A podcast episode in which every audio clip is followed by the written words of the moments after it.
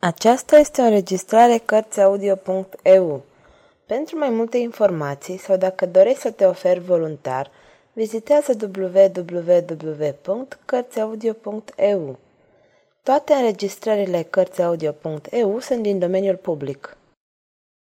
Michel Zevaco Crimele familiei Borgia Capitolul 34 Tatăl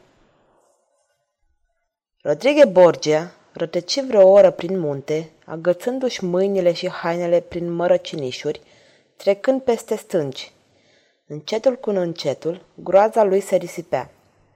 Din toată emoția pe care o trăise, nu mai rămânea acum decât o stupoare bolnăvicioasă.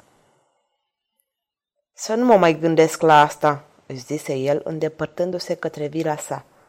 Și totuși nu se putea împiedica să se gândească mereu și mereu la ultimele întâmplări. Deodată își aminti că doi emisari de-ai săi plecaseră să-l aducă pe contele Alma. Cezar pornea cu o armată contra cetății Monteforte, apărată de Beatrice, cealaltă fică a contelui de Alma. Când ajunse la vilă, încă mai avea tresăriri de spaimă și accese de milă pe care le înnăbușea cât putea. Se îndreptă către camera fetei. Vrut să o vadă acum ca pe fica sa, nu mai privea cu ochii amantului, ci cu ochii tatălui. Dar făcu cale întoarsă, cu tremurat de o teroare superstițioasă. Ideea de a se afla singur cu cadavrul îl îngheța. Gândindu-se la toate astea, trecu prin fața camerei abatea lui Angelo și bătu puternic la ușă. Abatele deschise în grabă și scoase un țipă de uimire. Dumnezeule, Sfinte Părinte, sanctitatea voastră e cumva bolnavă?" Nu, nu, Angelo. Sunteți treaz la ora asta, aproape miezul nopții. Ce imprudență! Vreau să-ți vorbesc, bângui papa. Abatele, uimit și foarte îngrijorat, asculta. Vei da ordine să sune clopotele moartea unei... Acum în plină noapte? Da, vreau chiar acum. Cine e moartă, Sfinte Părinte?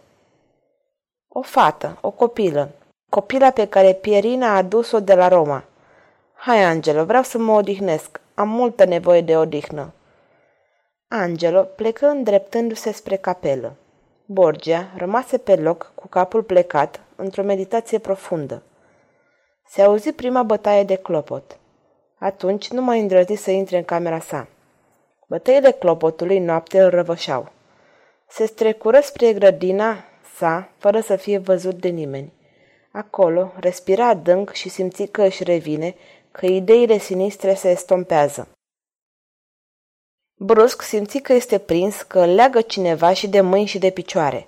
Un căluș îi fusese pus în gură. O voce răgușită îi spuse, Stai potolit, fiindcă altfel, cu toată părerea mea de rău, mă văd obligat să vă strâng de gât mai tare. Și am mai făcut-o. Domnul fiul dumneavoastră ar putea să vă povestească câte ceva, sfinte părinte. Ragastă îl duse pe Borgia în pavilion și l așeză pe un pat. Apoi fugi la poarta grădinii, o deschise și îi invită pe cei doi prieteni ai săi să vină după el. Odată ajunși lângă papă, se așezară pe niște scaunele. Rafael era emoționat, Ragastă rece. În ceea ce îl privește pe Machiavelli, acesta părea că asistă curios la cele ce se întâmplau. Ragastă luă cuvântul. Fiți atenți, Sfinte Părinte. Am să vă dezleg la gură. Vă jur că n-am să vă fac niciun rău. Suntem aici trei oameni hotărâți să facem dreptate, dar nu suntem ucigași. Vă previn că dacă încercați să strigați, vă bag cuțitul în gât. Papa îl cercetă pe Ragastă și văzu că acesta era hotărât să se țină de cuvânt.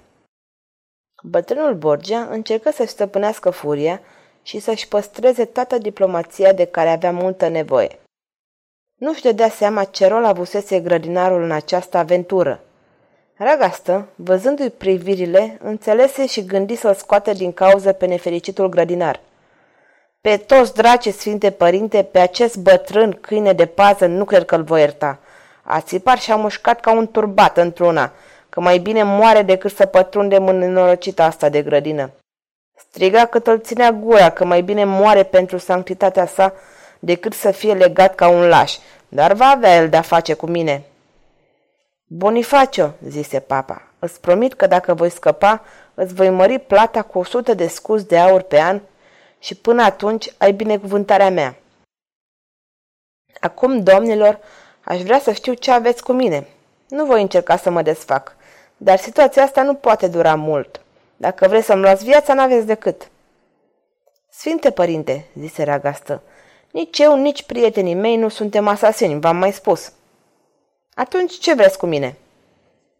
Dreptate, zise Rafael, dreptate, Sfinte Părinte. Copile, nici eu nu vreau altceva decât să fac dreptate. Sfinte Părinte, spuse Ragastă, suntem hotărâți să facem lumină asupra unei crime. Cine este criminalul? întrebă papa. Dumneavoastră, Sfinte Părinte. Insultați pe suveranul pontif, domnule. Dați-mi voie, în acest moment nu sunteți suveranul pontif, nu sunteți papa, nu vă recunoaștem. Borgia se îngălbeni și început să se teamă din nou. Da, continuă Ragastă, acum nu sunteți decât un prizonier luat în luptă. Frumoasă luptă, trei tineri împotriva unui bătrân de 70 de ani. Vă înșelați, trei tineri împotriva unui suveran înconjurat de o armată care la un semn poate cuceri lumea. Dar, în sfârșit, dacă sunt criminal, care e crima? Am putea să vă acuzăm de moartea contesei Alma. N-am niciun amestec. Alma are la Roma dușman puternici, nemiloși. Atunci v-aș putea acuza de arestarea mea. Arestarea dumneavoastră? Cine sunteți dumneavoastră, domnule?"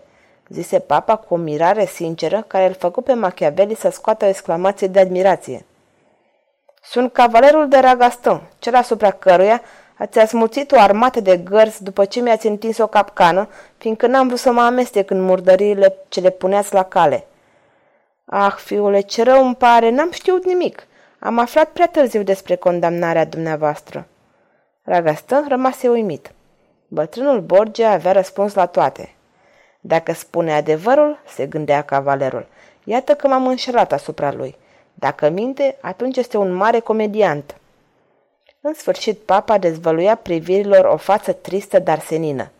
În privirea lui nu era nici mânie, nici reproș, numai o dureroasă blândețe. Să lăsăm asta, zise Ragaston. Trebuie să aflați de ce suntem aici. O tânără a fost răpită la Roma noaptea și adusă cu forță aici. Iar răpirea brutală s-a făcut din ordinul dumneavoastră, Sfinte Părinte, și am dovezi de netăgăduit. Vorbește tânăra fată care a fost răpită după căsătoria cu tânărul de aici, prietenul meu, Rafael Sanțiu? Da, Sfinte Părinte, zise Rafael. Și pe ea am venit să o cer cu dreptul meu de soț, drept consimțit de Sfânta Cununie și orice obiecție este imposibilă. He, he, murmură papa și o lacrimă căzu din ochii săi. Negați această răpire? întrebă cu duritate ragastă. Nu neg nimic, o afirm. Asta întrece orice măsură. Această fată, domnule, pe care dumneavoastră ați răpit-o, în ce scop infam? Vorbiți! Vorbiți de un scop infam. Ah, domnule, să vă pară rău de rușinoasele gânduri cu care murdăriți tinerețea nevinovată a unei copile. Asta e prea de tot. De ce ați răpit-o? Pentru că era dreptul meu. Pentru că era dreptul dumneavoastră. Aveți drept de viață și de moarte? Dreptul meu, vă spun, dreptul meu patern. Dacă mă obligați să spun asta, această copilă era fica mea. Sfârșitul capitolului 34